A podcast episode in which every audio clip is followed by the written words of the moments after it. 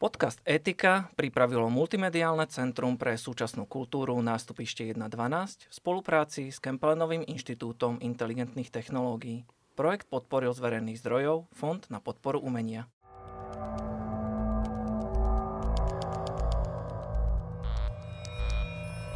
Digitálne a informačné technológie nám zlepšujú a zjednodušujú život. Ale vyvolávajú aj nové spoločenské otázky a výzvy – Pýtame sa, čo z toho, čo je technicky možné, je aj dobré. Stáva sa nám totiž, že nejakú technológiu najskôr vypustíme von a až potom objavujeme jej dopady na ľudí a spoločnosť. Ale to môže byť už príliš neskoro. Počúvate podcast o spoločenských a etických otázkach digitálnych technológií. V našom podcaste často hovoríme o tom, že digitálne technológie prinášajú so sebou množstvo pozitívnych zmien, ale aj mnohé nezanedbateľné riziká. Napríklad vďaka systémom umelej inteligencie sme schopní robiť rýchlejšie, presnejšie a kvalifikovanejšie rozhodnutia. Na druhej strane sa ich príčinením dajú odhaliť a zneužiť aj rôzne ľudské zraniteľnosti alebo oslabiť práve naša schopnosť samostatne sa rozhodovať. To platí dvojnásobne v prípade zraniteľných skupín, akými sú napríklad deti a mladí ľudia. V dnešnom diele nášho podcastu sa preto pozrieme na to, kde všade digitálne technológie a umelá inteligencia pomáhajú nám a našim deťom, ale aj to, kde by sme ich prítomnosť mali radšej obmedziť. Budeme sa pýtať, čo robia online platformy správne a kde sa voči mladým užívateľom nechovajú celkom korektne. Ale aj to, akú mieru zodpovednosti za budúcnosť našich detí nesieme na svojich pleciach a aká je úloha rodiča v digitálnej dobe. Moje meno je Juraj Podroužek a spolu s Tomášom Gálom sa budeme rozprávať o tom, ako vplývajú nové technológie možno na tú najzraniteľnejšiu časť našej spoločnosti, na naše deti. Ale aj o tom, ako sa pod tlakom týchto technológií zmenili naše vzťahy voči nim. Naším hostom je Andrea Cox. Andrea je školiteľkou tém bezpečného internetu pre rôzne významné inštitúcie ako Ministerstvo vnútra Slovenskej republiky, Juventa Slovenský inštitút mládeže alebo Google Slovensko. Vedie občianske združenie Digitálna inteligencia, DigiQ, ktorého cieľom je poukázať na to, že uvedomelým a aktívnym prístupom pri ich používaní môžu byť technológie a internet dobrým nástrojom pre človeka. Je vyštudovanou pedagogičkou, no svoj kariérny život strávila medzi štátnou správou a tretím sektorom, budovaním administratívnych štruktúr a silnej občianskej spoločnosti. A okrem toho je aj matkou 14-ročnej céry. Ahoj Andrea. Ahoj, ďakujem veľmi pekne. Ahoj. My sme tu v našom podcaste naozaj mali rôznych odborníkov a tí sa venujú či už vývoju digitálnych technológií alebo v nejakej podobe sa podielajú na ich regulácii. A ty pôsobíš okrem iného v občianskom združení s názvom DigiQ, kde sa zaoberáte témami okolo spoločenských dopadov technológií. Ale tá vaša pozícia je troška špecifická, či už to samotnou cieľovou skupinou, ktorej sa venujete, ale aj spôsobom, akým s ňou vlastne komunikujete. Skús nám teda povedať aj našim poslucháčom na úvod, čo presne robíš a prečo by sa o túto tému mali zaujímať aj, povedzme, naši poslucháči. Veľmi pekne ďakujem aj za túto otázku, aj za pozvanie do štúdia. Našim poslaním, ktoré sme si sami v rámci občianskeho združenia Digitálna inteligencia nastavili, je komunikovať o digitálnych technológiách a sociálnych sieťach bez morálnej paniky a drámy. Práve naopak, učíme deti byť online bezpečne. Nemoralizujeme, nehovoríme im, čo smú a nesmú robiť, avšak ponúkame im alternatívy, aby sa nedostali do nepríjemných situácií, keď online už sú. Ako je riešenia a ak problém predsa len nastane.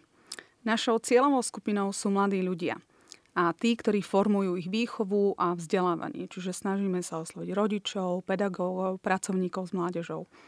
Zvyšujeme povedomie o príležitostiach a rizikách internetu. Tento rok sme rozšírili program uh, DG Peers.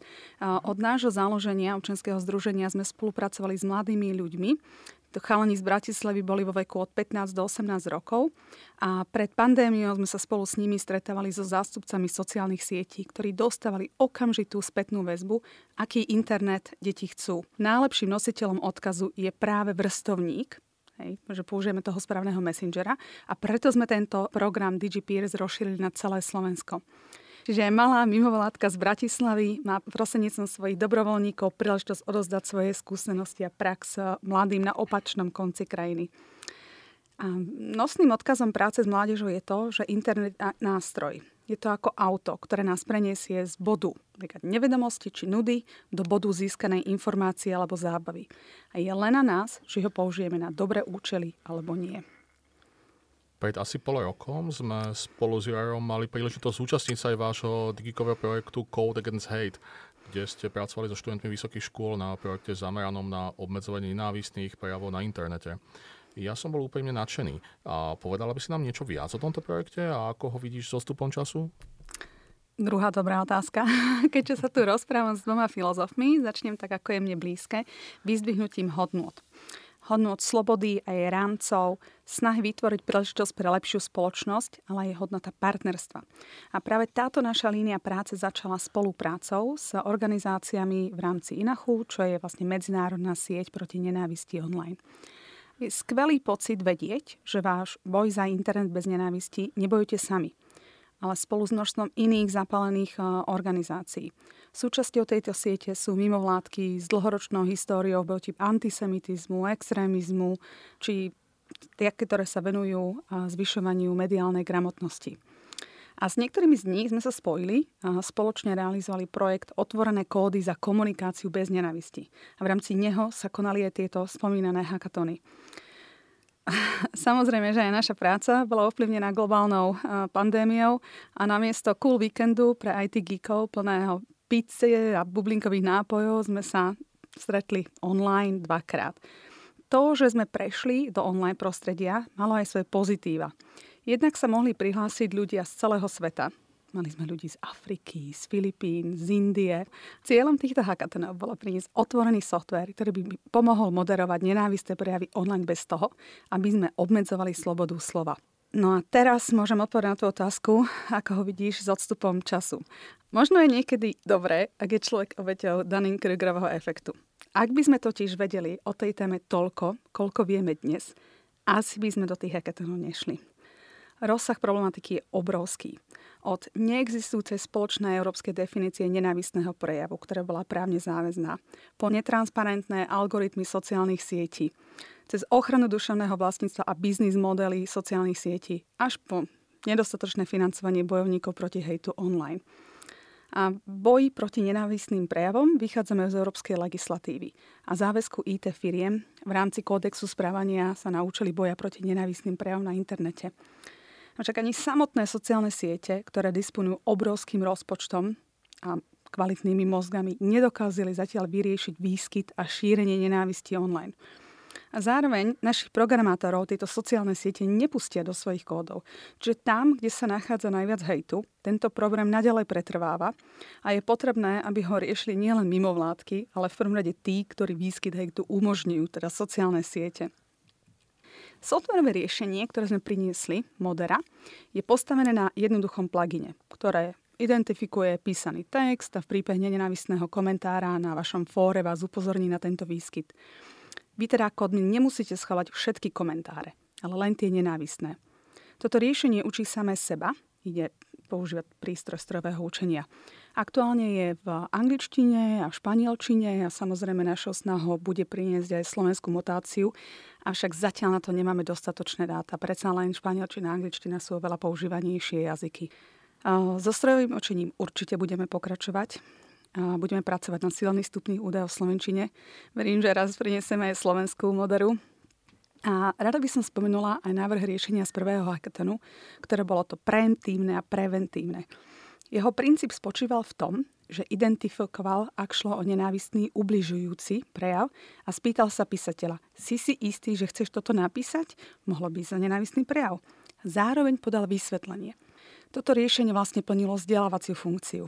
Veríme, že ak by písateľ musel odkliknúť áno, skutočne chcem to, čo môže byť hejtnom uverejniť, možno by si v niektorých situáciách rozmyslel, či tak spraví možno uvedomelo, možno z lenivosti, veď ide o ďalší klik a pohyb rukou, možno príde nejaká iná prekážka do cesty a hejt nakoniec nebude publikovaný. Toto riešenie však nebolo technologicky stabilné, nepodarilo sa nám ho spustiť do prevádzky, avšak verím, že sa nám podarí ešte nájsť príležitosť na ďalšiu spoluprácu a takéto softwarové riešenie prinesieme. Prevencia je nám totiž veľmi blízka.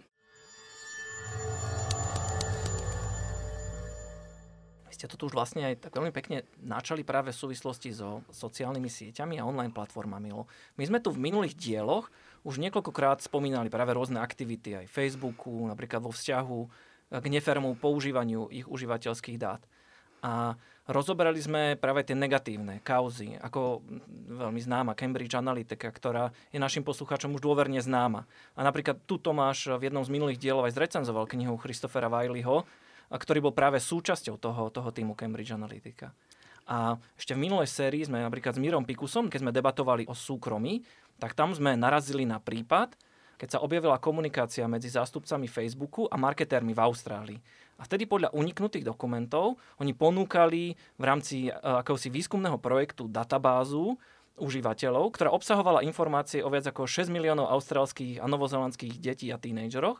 A tam by okrem údajov ako poloha, počet priateľov, či v akom vzťahu sa títo tínedžeri nachádzajú, by boli aj real-time údaje, povedzme o ich nejakom emočnom rozpoložení, o ich psychologickom uh, rozpoložení. A teda napríklad, že by tam bolo, že kedy sa cítia pod stresom, osamelo alebo zraniteľne, či povedzme, že kedy prežívajú pravdepodobne úzkosť a, a podobne. A možno naši poslucháči postrehli, že, že nedávno Wall Street Journal publikoval aj sériu článkov, viacerých článkov, veľmi ako dohlbky rozpracovaných, ktoré nesú taký názov, že Facebook Files, a ktoré určite odporúčam poslucháčom preštudovať, kde napríklad na základe informácií od whistleblowerky Francis Hogan priamo z Facebooku ukázali na niekoľko veľmi smutných faktov. Napríklad, že asi tretina tínežeriek priznala, že používanie Instagramu im robí život ešte horší vo chvíľach, keď sa necítia spokojné so svojím vlastným telom. A toto mi príde fakt šialené, lebo tí ľudia vo Facebooku evidentne o týchto veciach vedeli. Vedeli, že majú ohrozenú extrémne zraniteľnú skupinu užívateľov a de facto, no povedzme to veľmi o, tak jemne, neriešili to. Aké máš ty skúsenosti s podobnými digitálnymi experimentmi na deťoch respektíve ako ty vnímaš vplyv sociálnych sietí práve na rozhodovanie, prípadne manipuláciu ohrozených skupín, ako sú práve deti a mladí ľudia. Mm-hmm. Stretla si sa ty s podobnými príkladmi aj vo svojej praxi? A aké to podľa teba môže mať dôsledky na ich osobnosť? Veľmi rada by som vám dala relatívne jednoduchú odpoveď, ktoré odsúdim praktiky sociálnych sietí a dám odporúčania, čo robiť, čo by oni mali robiť, čo by sme my mali robiť. Skúsme sa však ešte predtým pozrieť na čísla. Podľa správy EU Kids Online, ktorú za Slovensko vypracoval tým autorov v vedení Pavla Izraela Juraja Holdoša z Katolíckej univerzity v Ružomberku v roku 2018, majú deti na internete viac menej pozitívnu skúsenosť. Výskumníci sa pýtali detí a dospievajúcich vo veku 9 až 17 rokov, bolo ich okolo 960 na ich skúsenosti s rizikami, akými sú zneužitie osobných dát a informácií. Spadali sme aj nejaké ďalšie aktivity, ako napríklad napadnutie mobilu či počítača vírusom, podvody na internete, zneužitie hesla a podobne. A z výsledkov je vidieť, že deti a dospievajúci sa najčastejšie stretli s tým, že ich digitálne zariadenie bolo napadnuté vírusom alebo softverom na sledovanie a to len v 8%. Hej. Mhm. A druhou najčastejšou negatívnou skúsenosťou spojenou s osobnými informáciami bolo použitie týchto informácií spôsobom, ktorým sa toto dotknutému dieťaťu nepáčilo. To bolo 6%. Hej. Čiže tie čísla nie sú na prvý pohľad až také alarmujúce, ale predsa len aj 6% detí je obrovské číslo a musíme sa zaoberať aj tými 6%. Treba povedať, že deti možno priniesli želané odpovede. Teda, že mladí odpovedali tak, ako si mysleli, že by mali odpovedať. Z viacerých prieskumov a aj z našich skúseností, aj z prieskumov, ktoré sme robili na Slovensku na vzorke vyše 2,5 tisíc detí, vieme, že mladí ľudia viaceré rizika online podceňujú. Je to prirodzené ich vývinu. Hej, bagatelizujú tie rizika, prípadne je u nich mož- badať možnú mieru znecitlivenia voči niektorým témam. No a preto aj my v DigiQ sa snažíme apelovať na zákonodarcov, aby vytvorili takú legislatívu, ktorá neumožní túto neetickú prax, ktorú si spomínal. Potrebujeme technológie, ktoré nám slúžia a nie technológie, ktoré nás ohrozujú. Deštruktívny obchodný model technologických gigantov, ktoré naše vlastné údaje používajú ako zbranie namierené proti nám, nie je udržateľný. A to musia pochopiť aj samotné IT firmy. A prvým dôležitým krokom je prijatie diskutovaného robustného zákona o digitálnych službách, ktorý predstavuje prvú líniu obrany pred hrozbami zo strany technologických gigantov. Tento zákon musí zastaviť sledovanie nášho správania online kvôli zisku. Boli sme zmanipulovaní, aby sme na sledovanie udelili súhlas. Čo ty myslím? Kto z nás číta malé písmenka na internete, keď máme súhlasím alebo nesúhlasím? Naše dáta sa pohybujú online priestorom, ani netušíme, kde všade.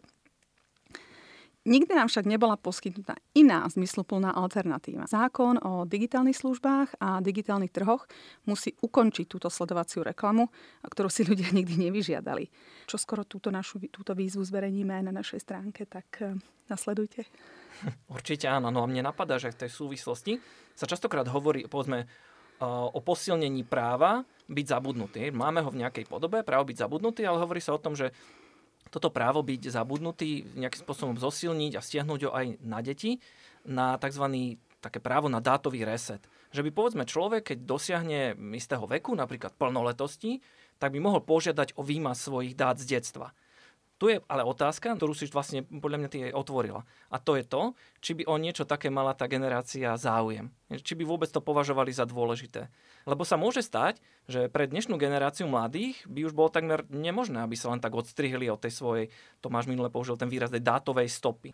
Keďže oni sa už narodili v tejto big data dobe a tými všetkými dátami, digitálnymi dátami je utváraný celý ich život a formuje sa ich úplne najbližšie prostredie. A podľa už spomínaných Facebook Files, z 13% britských tínejdžerov, ktorí sa pokúsili o samovraždu, tak tí predtým zverejnili túto informáciu na Instagrame. Takže tu sa zdá, že ten náš život v tom digitálnom a fyzickom svete už je tak hlboko prepojený, hlavne pri tých mladších generáciách, že možno ani nebude do budúcna možné tak ľahko od seba tieto dva svety oddeliť alebo možno im dáme právo na niekoľko fiktívnych osobností, ktoré budú môcť používať okrem teda tej jednej, jednej právej. Lebo ako za našich čias uh, to bolo bežné, že ten cyberspace sme vnímali ako iný život, ako ten Live 2.0 a toto teraz uh, nemáme. Veľmi nám toto siete prepojili. My na našich školeniach pre deti im odporúčame, choďte domov a poproste svojich rodičov alebo súrodencov, aby vám ukázali ich účty na sociálnych sieťach a požiadajte ich, ak je tam fotografia s vami, ktorú vy nechcete, aby bola zverejnená, aby ju vymazali.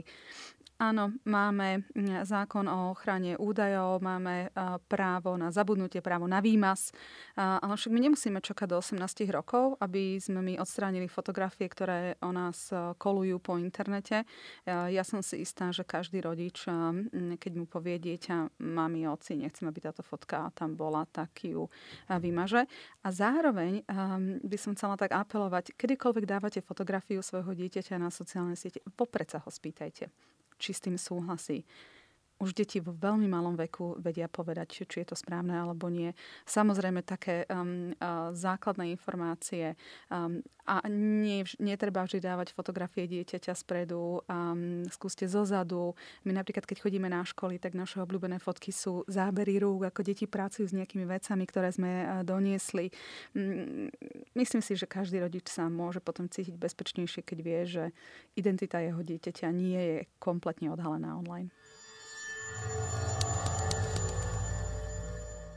Nedávno boli publikované ďalšie štúdie o tom, že pre mladí ľudia sú obzvlášť náchylní na rôzne typy dezinformácií.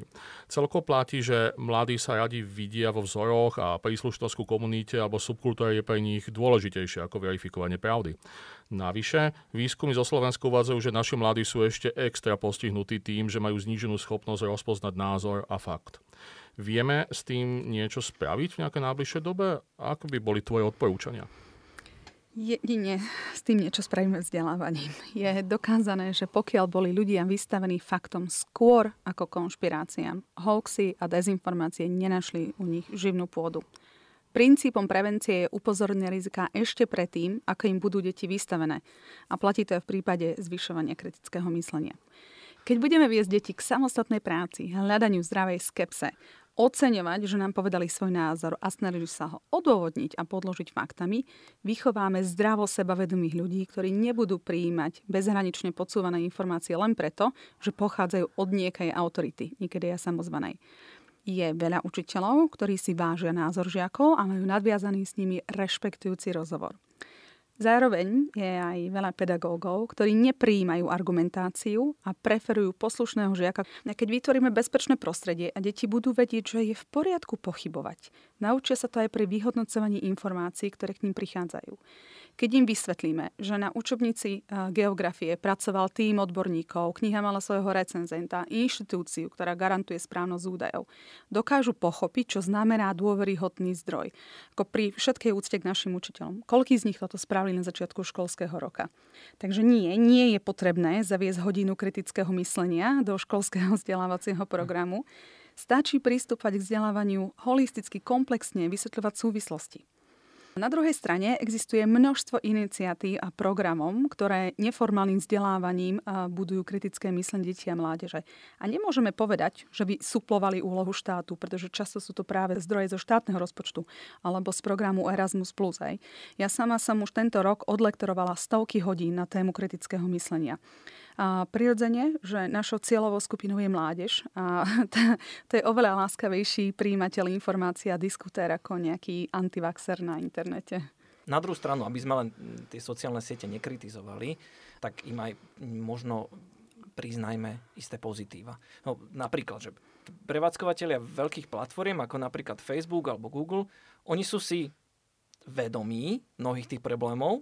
Vidíme to práve aj z tých uniknutých dokumentov a takže oni sú si vedomi toho, že sú do veľkej miery súčasťou toho problému a snažia sa aj o ich aktívne riešenie. Niekedy úspešnejšie, niekedy menej úspešne. Už uh, sme v tomto podcaste v dieloch s Tomášom Juchom alebo s Robom Morom spomínali, že okrem novej legislatívy, ktorá bude upravovať činnosť veľkých online platformiem, tak tu existujú rôzne špecializované kódexy, ku ktorým sa platformy hlásia. Ty si spomínala práve tie kódexy boja proti nenavistným prejavom alebo máme kódex postupov proti šíreniu dezinformácií.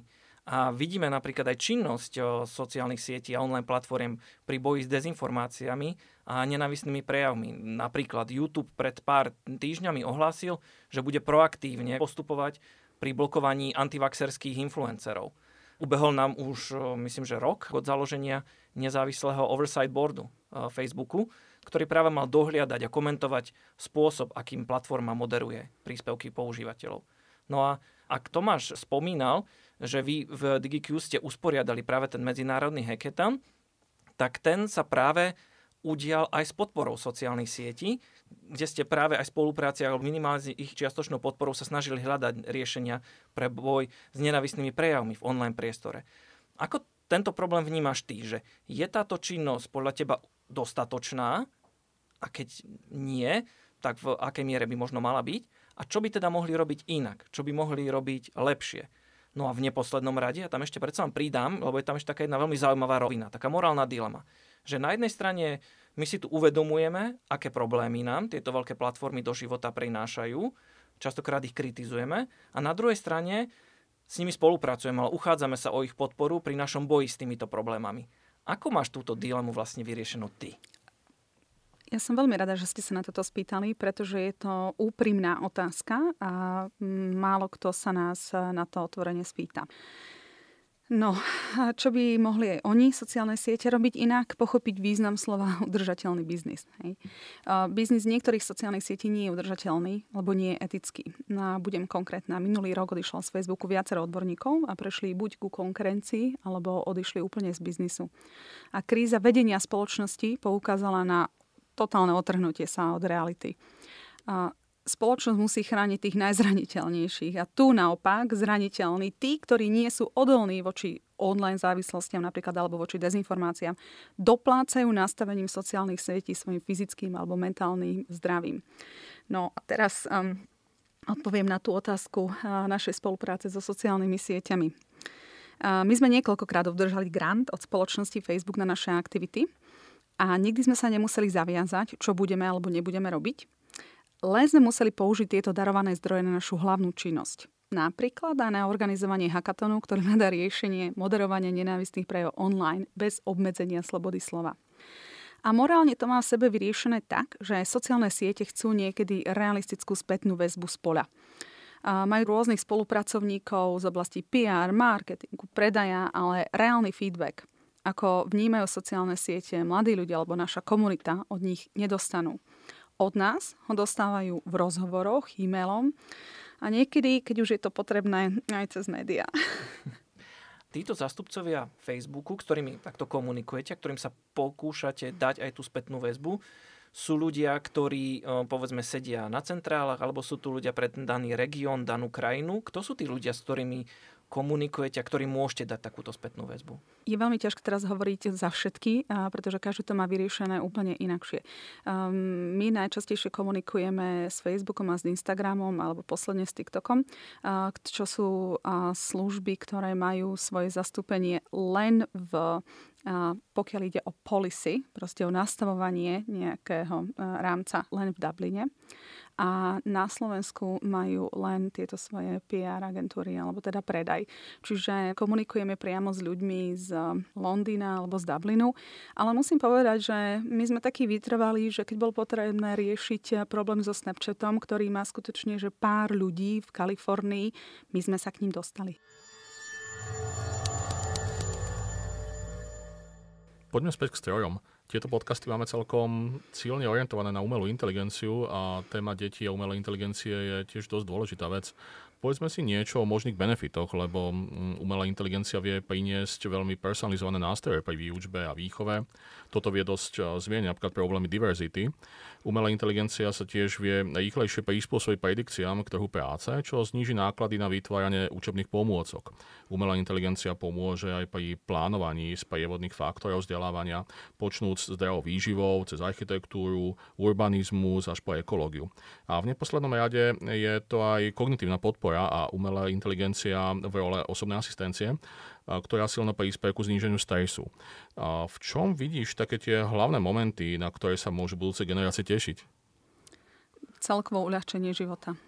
Už dnes stretávame mladých ľudí aj tu na Slovensku, ktorí si nevedia predstaviť svoj bežný život bez domáceho pomocníka Alexi alebo Google Home vyhľadávanie informácií, ktoré si nevyžadujú porovnávanie zdrojov. Napríklad, aké bude zajtra počasie, alebo kde hrajú zajtra Dunu, hej, prinesie taká Alexa uh, okamžite. Asi najväčší prínos, z ktorého budeme profitovať všetci, bude širšia implementácia umelej inteligencie v zdravotníctve. Samozrejme, že úloha lekára bude aj naďalej nespochybniteľná v rámci klinického zhodnotenia pacienta, ale ja sa veľmi teším na takú úroveň zdravotníctva, v ktorom umelá inteligencia bude mať prominentnejšiu úlohu a celkovo to zdravotníctvo bude tým pádom bezpečnejšie. A už aj na Slovensku máme dnes príklady zavedenia umelej, umelej inteligencie v nemocniciach väčšina sú súkromné, ale veríme, že táto budúcnosť už nie, nie je až tak ďaleko. No a na druhej strane, okrem benefitov sú tu samozrejme aj rôzne rizika. Mm, aj s ohľadom na plánovanú reguláciu umelej inteligencie, o ktorej sme tu tiež už niekoľkokrát hovorili v predchádzajúcich dieloch, ide o návrh aktu o umelej inteligencii, sa diskutuje aj na tému práve transparentnosti systémov umelej inteligencie. Transparentnosť tam môže mať veľa podôb od požiadavek na vysvetliteľnosť a pochopiteľnosť algoritmických rozhodnutí takouto ľudskou rečou, čo, o čom sme hovorili v jednom z prechádzajúcich dielov s Martinom Tamajkom, tak e, to zase nemusí byť až tak ľahko splniteľná podmienka. Lebo tam máme množstvo rizik a množstvo aj takých technických problémov, ale máme tu aj ďalšie roviny tej transparentnosti. Napríklad auditovateľnosť, kontrolovateľnosť tých rozhodnutí a potom až po ten problém základnej viditeľnosti systému voči užívateľom. Lebo to je tiež transparentnosť. Že by totiž malo byť jasné, kedy človek prichádza do kontaktu s rozhodnutím stroja a kedy, povedzme, rozhoduje človek. Že tam je vôbec prítomný ten systém pri rozhodovaní. Napríklad, keď komunikuje s užívateľom, povedzme, veľmi jednoduchý príklad, povedzme nejaký, nejaký chatbot. Práve v súvislosti s deťmi, ale aj so staršími ľuďmi sa potom môžeme baviť, že kedy a ako dať jednoznačne najavo, že pozor, pozor, že teraz sa s tebou nebaví človek z mesa a kosti, ale nejaký stroj, nejaký model umelej inteligencie.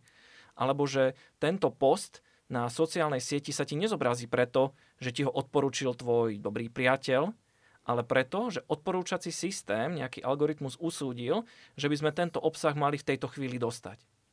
No a ešte väčší problém to podľa mňa bude už čo chvíľa v súvislosti s deepfakeami.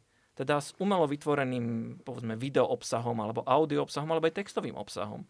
Napríklad, keď vďaka, povedzme takto, natrénovanej neurónovej sieti, takmer dokonale napodobníme nejakú známú osobnosť, ktorá potom v tom videu môže tvrdiť vlastne čokoľvek, čo chceme, a bežný človek vôbec nemusí tušiť, že je to podvrh. Sama si pritom spomenula, že práve tá prvá informácia môže byť rozhodujúca. Či je pravdivá, alebo či e, je, je falošná.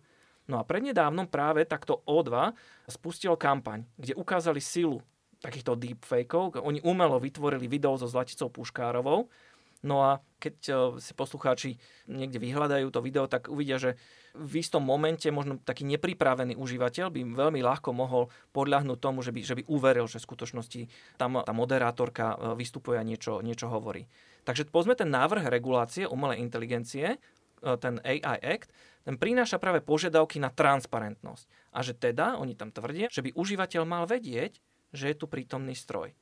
Stačí ale takáto informácia práve v prípade detí či tínejdžerov? Nemali by sme tu chcieť v tomto smere od systémov umelej inteligencie a ich prevádzkovateľov ešte o niečo viac? V prvom rade je potrebné, aby mladí ľudia dostali informáciu, že ide o strojovo upravovaný um, obrázok, uh, snímku, video.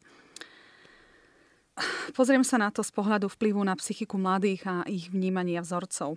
Um, napríklad Norsko zakáže používať retušované fotografie a filtre v reklamách na sociálnych sieťach, ak na to nebude publikum upozornené.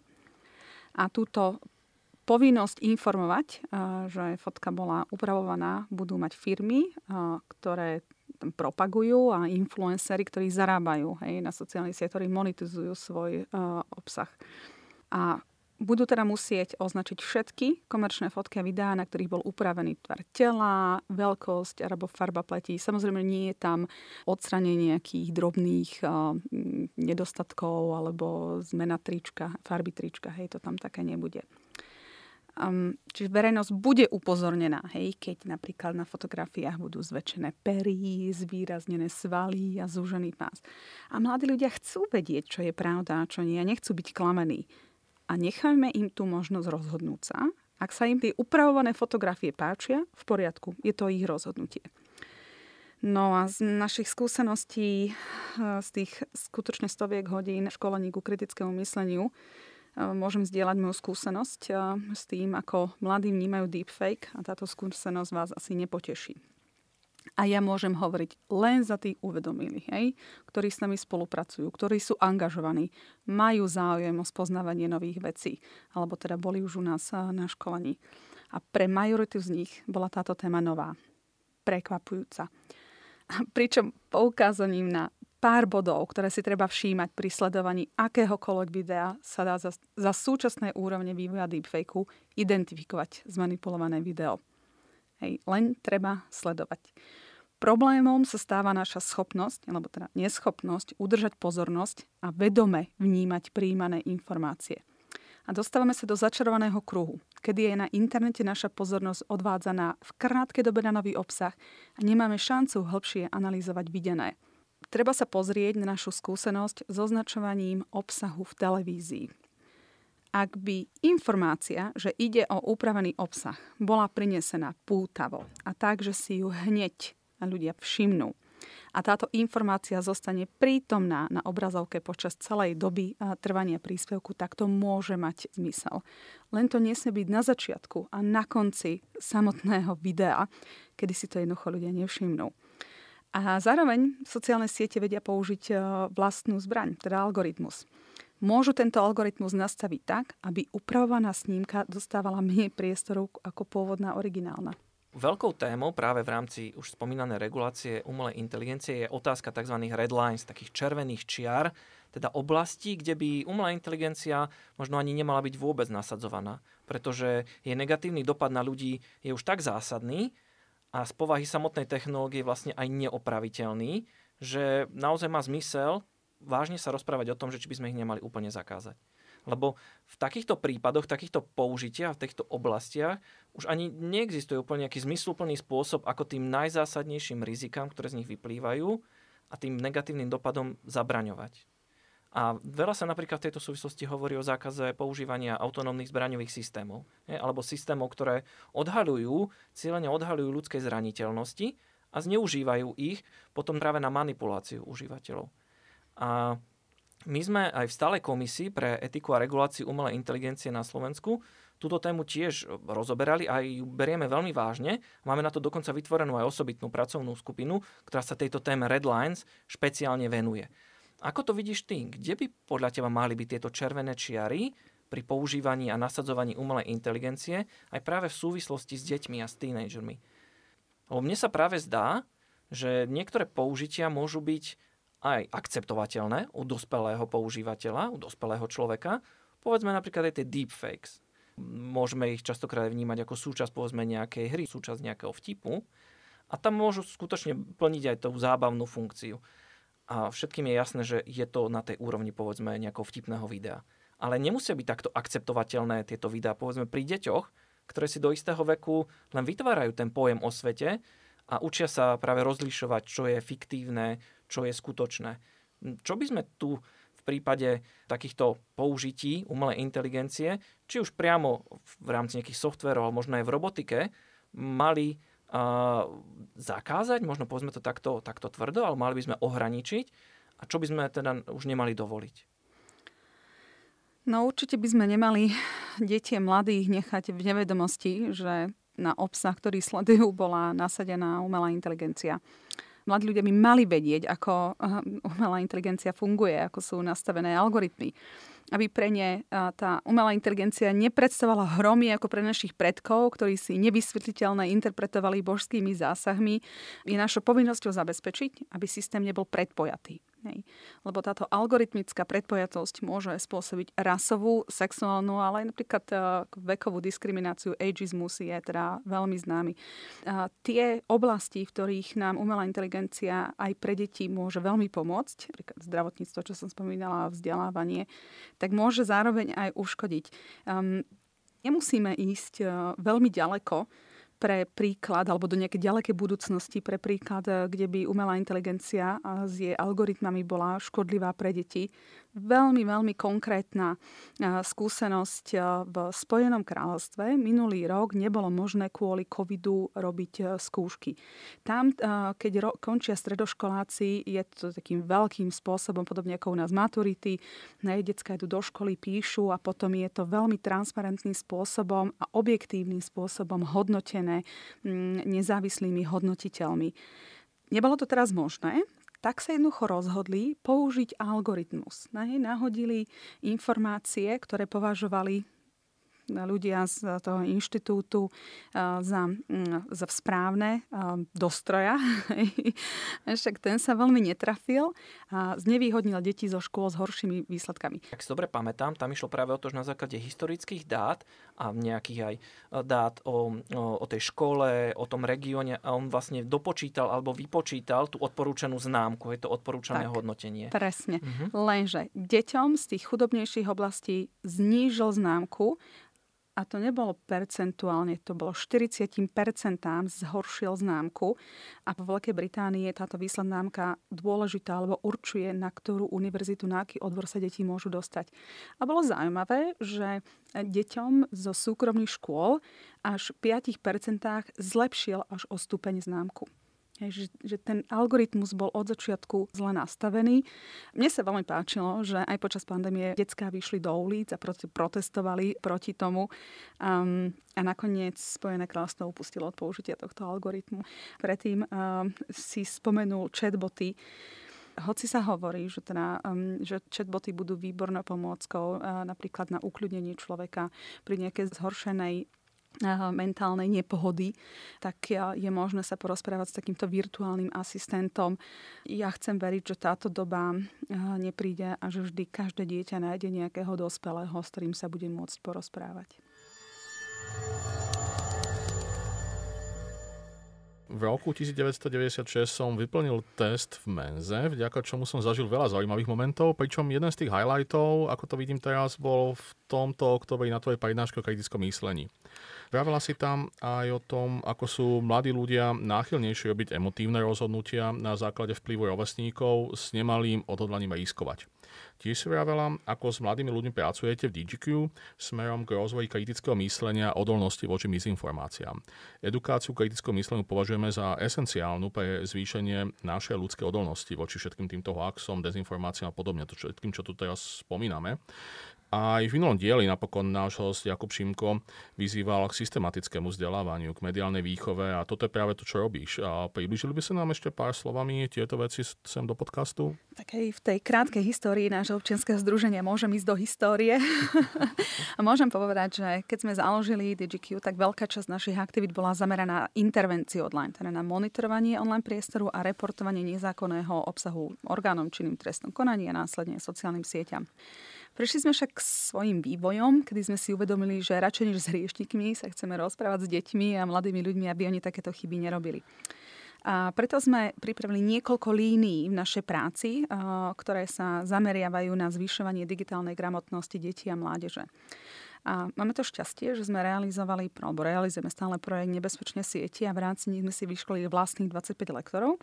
Ale najmä sme pripravili metodiku na podporu kritického myslenia, mediálnej gramotnosti, bezpečnosti online a digitálneho občianstva, čo je moja obľúbená téma, ktorá mm, je zdarva na stiahnutie na stránke Myslím EU. Čiže to je 200 strán ktorú si môže každý stiahnuť zadarmo. A táto príručka pomôže pracovníkom s mládežou a učiteľom priniesť túto dôležitú problematiku zážitkovým spôsobom a hravou formou. Čiže nie je to kniha, ktorú si zoberiem a odučím, ale proste no, učiteľ alebo pracovník s mládežou zobere, môže si prefotiť, vytlačiť, použiť. Um, my sa z toho veľmi tešíme. A cieľovou skupinou, ktorú sme mali primárne pred očami, sú žiaci od druhého stupňa základných škôl vyššie.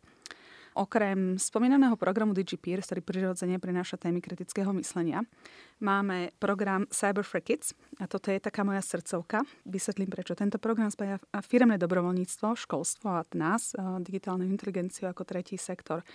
Je to moja srdcovka preto, lebo sme to založili od PIKy bez zdrojov a získavanie grantov nebol náš vôbec primárny zdroj. My sme sa pridali k nám uvedomelé spoločnosti a my ponúkame školám bezplatné workshopy aj na témy dezinformácií a hoaxov. Čiže normálne škola vypíše linky formulár, my sa dohodneme, kedy prídeme a ľudia, ktorí študovali dlhé roky na Slovensku zadarmo, chcú dávať späť tomuto eh, štátu a deťom niečo. A nemusí to byť práve formou eh, malovania lavičiek, ale je to tým, že proste pôjdu do škôl a eh, rozprávajú sa s deťmi. Či už je to napríklad na túto tému dezinformácie hoaxov, kritického myslenia, ako bezpečne na sociálnych sieťach, alebo napríklad aj na, na digitálne učenie. A treba povedať, že o témy dezinformácií a hoaxov je dosť veľký záujem. Deti sú často zorientované v problematike a diskusie sú často na politické témy, ktoré nechcú zase dovoliť učitelia. Hej. Stáva sa, že deti majú v rodine alebo v blízkom okolí konšpirátora a potrebujú sa vyrozprávať. Hej. Nájsť niekoho, kto má podobné skúsenosti, komu sa môžu zdôveriť. Je to tak trošku zľahčím a pridám to k skupine anonimných alkoholikov. Tieto skupiny funguje preto, lebo ľudia v nich prešli podobnou skúsenosťou. Nikto ich tam neodsudzuje a cítia navzájom takú príbuznosť. A podobné je to aj pri skúsenostiach online. Ak sa mi niekto vysmieva, tak sa nezdôverím. Hej? A to je žiaľ Bohu často skúsenosť eh, tých detí. A počas našich workshopov vytvárame takú atmosféru, ktorá podnecuje deti rozprávať. Hej? Je tam pravidelné, že počas prestávok žiaci prídu za nami a zdôveria sa za zlou skúsenosťou online. Niekedy je to aj priznanie, že majú v rodine konšpirátora, niekedy to je vlastná mama my sa na tomto mieste zvykneme pýtať našich hostí, že do akej miery sa cítia byť oni sami zodpovední za systémy, na ktorých oni pracujú, povedzme ako vedci alebo vývojári. No a mne sa v kontexte nášho rozhovoru tu dáva o mnoho väčší zmysel pouvažovať nad takým širším chápaním zodpovednosti. Lebo nielen tí, ktorí skúmajú, vytvárajú, nasadzujú digitálne technológie, by mali myslieť na spoločenské a morálne dôsledky svojich činov. Že aj my sami, ako užívateľia, my nemôžeme zatvárať oči, zľahčovať situáciu, nezaujímať sa, čo sa okolo nás deje. Časť našich poslucháčov a vrátane nás v štúdiu máme vlastné deti, za ktoré tiež cítime kus odpovednosti. Premýšľame nad tým, ktorú technológiu a kedy našim deťom sprístupníme. Jasné, všetci chceme pre svoje deti to najlepšie. Niektorí rodičia to riešia tak, že povedzme kúpia dieťaťu smart hodinky s kontrolou ich polohy, alebo máme aplikácie na rozvoj rôznych kognitívnych zručností. Alebo sú aj takí zase, ktorí držia svoje deti od technologických hračiek čo najďalej tu mi napadá video, ktoré som nedávno videl, keď ho rozprával jeden z vývojárov zo Silicon Valley, ktorý práve takto svoje deti e, drží od technológií, nemajú prístup e, k digitálnym hračkám, až kým povedzme nebudú e, aspoň v tínedžerskom veku. A na otázku práve, že prečo svojim deťom upiera prístup k rôznym aplikáciám, poznamenal, že no, my nenaučíme deti byť kreatívnymi tým, že im dáme kreatívnu aplikáciu. A ako rodičia teda zvažujeme rôzne prístupy a ich výhody a nevýhody. Máme dokonca aj odporúčania od Svetovej zdravotníckej organizácie ohľadom maximálneho množstva času stráveného dieťaťom pred obrazovkou. A ak sa nemýlim, možno ma opravíš, tak myslím, že deti do dvoch rokov by mali byť úplne bez obrazovky podľa tejto, týchto odporúčaní a povedzme deti od 2 do 5 rokov by to malo byť maximálne 1 hodina denne. Ako sa k tomuto staviaš ty? Kde vidíš vlastne tú pozíciu a zodpovednosť rodiča? Mal by byť tou autoritou, ktorá rozhodne o tom, čo bude dieťa používať, alebo skôr, už dnes sa veľa hovorí o tom, že má len tak usmerňovať, nastavovať hranice, či dokonca nechať veciam úplne voľný priebeh a nechať to dieťa, nech si vlastne vyberie tú svoju cestu same. Aká je potom tá naša, nazvime ju, že digitálna zodpovednosť? Máme teda povinnosť naše deti ochraňovať, alebo im pripravovať čo najlepšiu štartovaciu čiaru práve aj s prispením rôznych digitálnych technológií. Všetko samozrejme záleží od nášho rodičovského štýlu, aký si my sami zvolíme. Ja sa ale odrazím od tých odporúčaní, ktoré si spomínal. Ja som veľmi rada, že si ich priniesol, pretože um, táto téma je veľmi populárna pri diskusii, koľko hodín deti môžu stráviť uh, online. To každý chce počuť tú magickú formulku a poďme sa toho držať. Hej. A napríklad aj minula sa mi stalo na workshope pre rodičov, keď som spomínala presne tieto isté čísla od uh, Svetovej zdravotníckej organizácii a od Americkej akadémie pediatrov, tak sme dostali také krutiace hlavy od rodičov. To je strašne veľa hodina online denne pre 2 až 5 ročné deti. Ale rodičia pritom zabúdajú, že a i tele, televízory sú v mnohých rodinách úplne bežnou kulisou v domácnosti a proste prídu domov, zapnú televízor a to je takisto obrazovka. Hej. Samozrejme od toho televízora sú ďalej ako od e, počítača, takže to modré svetlo nie je až také zničujúce na oči, ale takisto to nie je v poriadku. Hej, ja nechápte ma zle, ja sa nestotožňujem uh, s tým, hej, ja sa len popisujem, v čom vyrastajú naše deti a do tej hodiny denne treba zarátať akúkoľvek obrazovku. Hej.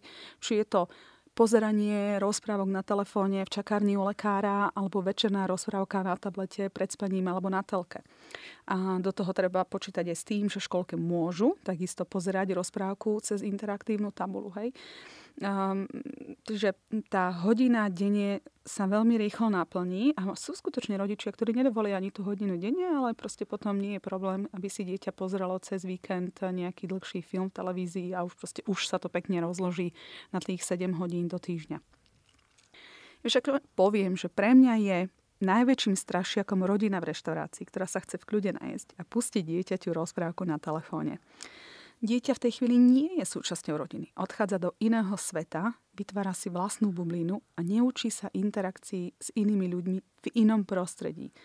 Žena obsluhujúci personál sa treba pozrieť do tváre, do očí, keď sa s nimi rozprávame, že treba poďakovať nevidí stolovacie zvyky v prostredí mimo domova. Takéto dieťa ochudobňujeme o prirodzené učenie sa, ktoré nazývame informálnym. Hej, to je učenie, ktoré nám umožňuje nadobudnúť nové vedomosti, zručnosti a budovať si postoj na základe každodenných skúseností a činností iba pozorovaním.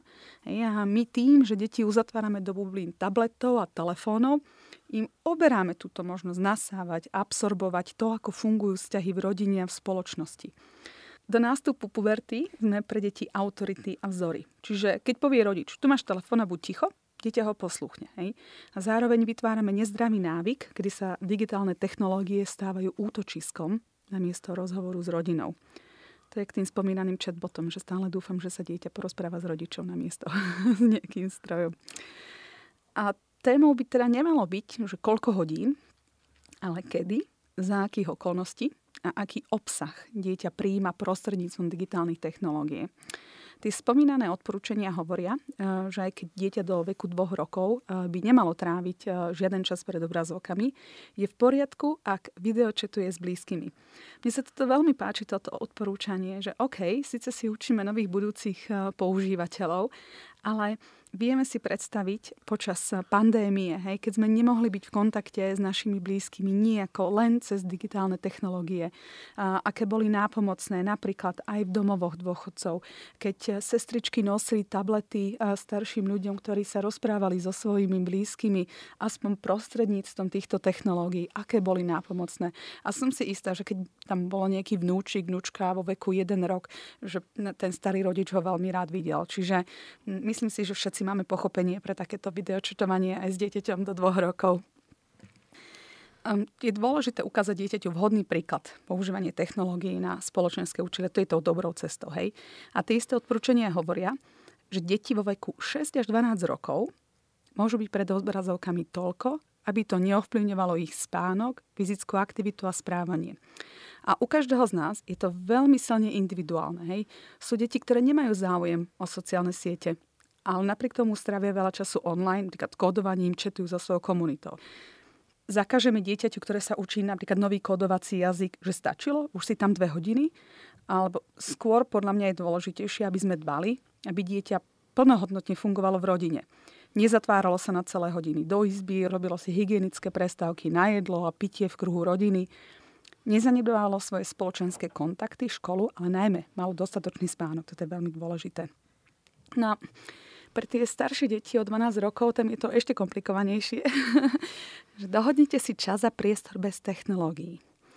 Už deti od 12 rokov by mali byť schopné dodržať dohodnuté pravidlá, ale zároveň sa postaviť ním kriticky a oponovať nám, ak s nimi nesúhlasia že v tom čase, v tom veku, už my dospelí pre nich prestaneme byť tou autoritou, ktorá čo povie, to platí. A my sme preto pripravili aj taký návrh rodinnej digitálnej dohody, ktorými sa môžu rodičia inšpirovať, ale aj mladí. A v tejto rodinnej digitálnej dohode sa obe strany, aj rodičia, aj dieťa zaviažu, ako budú pristupovať k technológiám v domácnostiach. Je tam 7 bodov z pohľadu dieťaťa a 7 bodov z pohľadu rodiča. Ono je dôležité, aby táto dohoda bola pripravená spoločne na partnerskom a rešpektujúcom základe. Mm. A opäť, ako je to veľmi silne individuálne. Hej? Ja som momentálne rozprávala o bežných deťoch v priemernej rodine, ale nie o deťoch z vylúčených komunít, alebo napríklad o deťoch s mentálnym postihnutým. Tam ktoré si vyžaduje úplne iný prístup, viacej práce v oblasti bezpečnosti online, než nejakých technických nastavení. Mne sa v súvislosti s tým, čo to všetko vlastne zaznelo, natíska ešte jedna paralela. A tá sa týka práve otázky ľudskej zodpovednosti, ako ju poznáme povedzme v environmentálnej etike, kde hovoríme o zodpovednosti za ochranu životného prostredia a celých ekosystémov. Že rovnako ako tam, keď hovoríme o morálnej zodpovednosti udržať túto planetu v stave, aby ju mohli po nás používať aj naše deti, tak e, ja vidím paralelu v tom, že aj tu máme v digitálnom prostredí istú morálnu zodpovednosť, takú širšiu, práve voči budúcim generáciám. Že ako si tu nastavíme pravidlá a regulácie pre fungovanie v digitálnom svete, tak v týchto pravidlách a podmienkach potom začínajú žiť a vyrastať naše deti.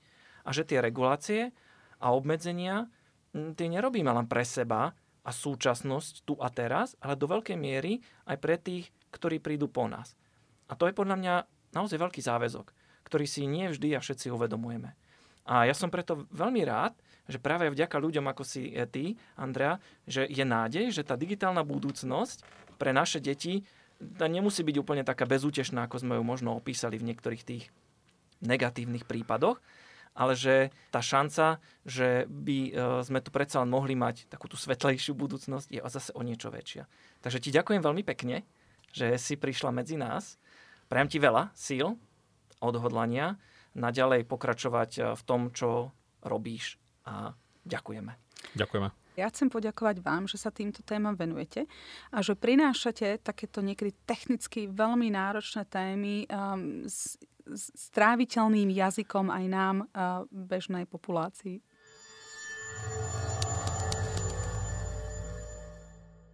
No a ako obvykle, aj tento diel zakončíme recenziou. A tento raz sme vybrali knihu Krotiteľia displejov a som veľmi zvedavý, že čo nám povie k nej Tomáš a aký má na ňu názor. Áno, no, Krotiteľia displejov s podtitlom Ako vychovať deti, aby zvládli digitálny vek. Toto je už druhý knižný počín Slávky Kubíkovej, žurnalistky a maminy, ako, ako o sebe hovorí. Možno sa naši poslucháči mali možnosť stretnúť s jej skoršou knižkou, ktorá sa volá Klub nerozbitných detí. S tou som ja nemal bližší kontakt, ale podľa recenzií sú krotiteľe displejov dobrým pokračovaním s primeranou mierou repetície. Autorka v knižke formuluje triviálne a pomerne ľahko straviteľné fakty. Knižka má aj nejaký roztratený poznámkový aparát. Dokladovať im citácie však asi, asi nebude úplne možné. Nevadí, toto nie je vôbec odborný text. Skôr taký múdro znejúci apel. Autorka ho napokon aj nazýva príručkou a príručku predsa píšu ľudia, ktorí vedia, pre tých ľudí, ktorí vedieť potrebujú s príznakom autority. Možno tak čítať aj v celku mimoriadne tvrdenia bez zásadnejších podkladov. Čo chýba na fakticite je viac než vyvážené emocionalitou. Knižka priam srší apelmi a výzvami. Autorka bez zábran rozsiela emočné náboje napríklad. V jej interpretácii technologické korporácie vedú vojnu o dušu človeka. V knižke je veľa odkazov plných selektívnej nostalgie na časy šťastného detstva rokov minulých, keď správnosť bola zadefinovaná a vymáhaná. Čarovné je volanie, že kam sa podelo naše pôvodné duchovno, že onehdá sme sa tešili na Ježiška, potom už len na deda Mráza a teraz nám akože robí Vianoce mimozemšťan Alzak. Tento motív sa v knihe opakuje zasa zas. Rustikálna minulosť, svojou cesta, znoju a živočišné produkcie. Dlhé večery gosipov pri priatkách utužujúce identitu človeka a komunity sa roztopili v súčasnosti, kde mladí ľudia netúžia po inom, len sa odrodiť do sveta, podľahnuť novotám a technologickým nástrahám. A potom zmysel. Volanie po zmysluplnosti sa tiahne celou knižkou. V minulosti zmysel bol, teraz robieme veci zmyslu prázdne. Či už je to cestovanie, alebo komunikácia s ľuďmi vzdialenými, ale nám z nejakého dôvodu blízkymi, alebo elektronický šport, alebo dozvedanie sa o problémoch sveta v inom chotári alebo na inom kontinente. Steven Pinker v jednej zo svojich prednášok demonstroval, že lepšími ľuďmi nás robí práve pochopenie a empatizácia k problémom ľudí, ktorých nikdy nestretneme. Že aj títo sú ľudia a ako my a máme spolu s nimi zodpovednosť za to, čo voláme ľudstvo, respektíve humanity v jeho slovníku. By the way, elektronický šport. Autorka tento ešte neobjavila. Objavila však veľmi bezprostredný alistický medový jazyk, ktorým sa prihovára čitateľom. Svoj text tlačí na dobrom papieri, príjemnú na dotyk. Fond je pekný, obrázky detské a hravé.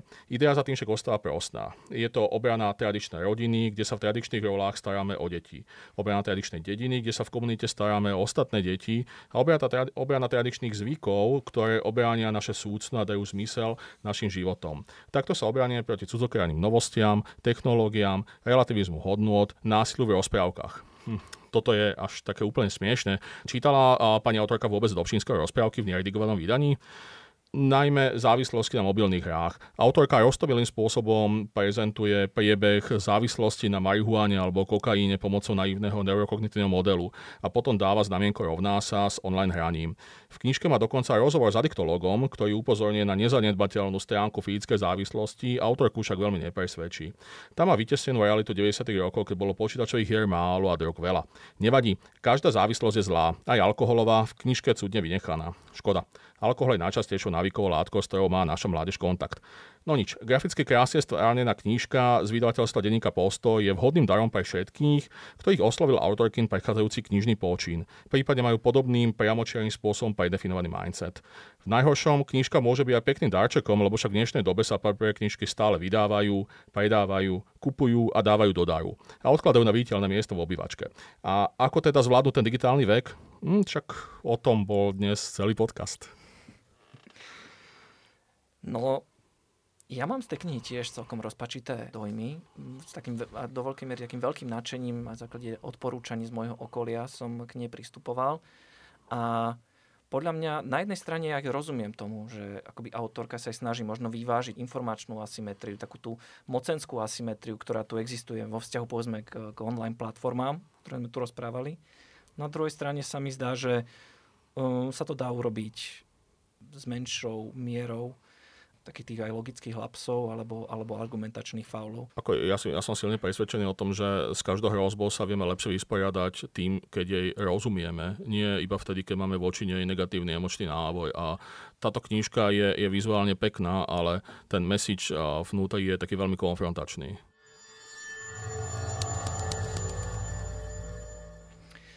Čo povedať teda na záver?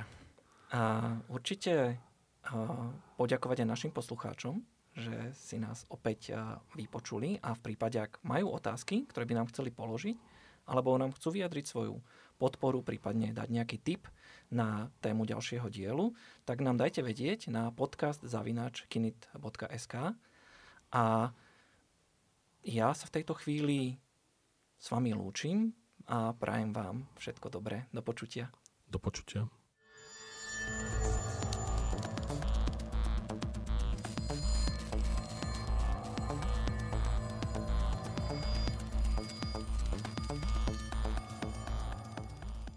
Podcast Etika pripravilo Multimediálne centrum pre súčasnú kultúru nástupište 1.12 v spolupráci s Kempelenovým inštitútom inteligentných technológií. Projekt podporil z verejných zdrojov Fond na podporu umenia.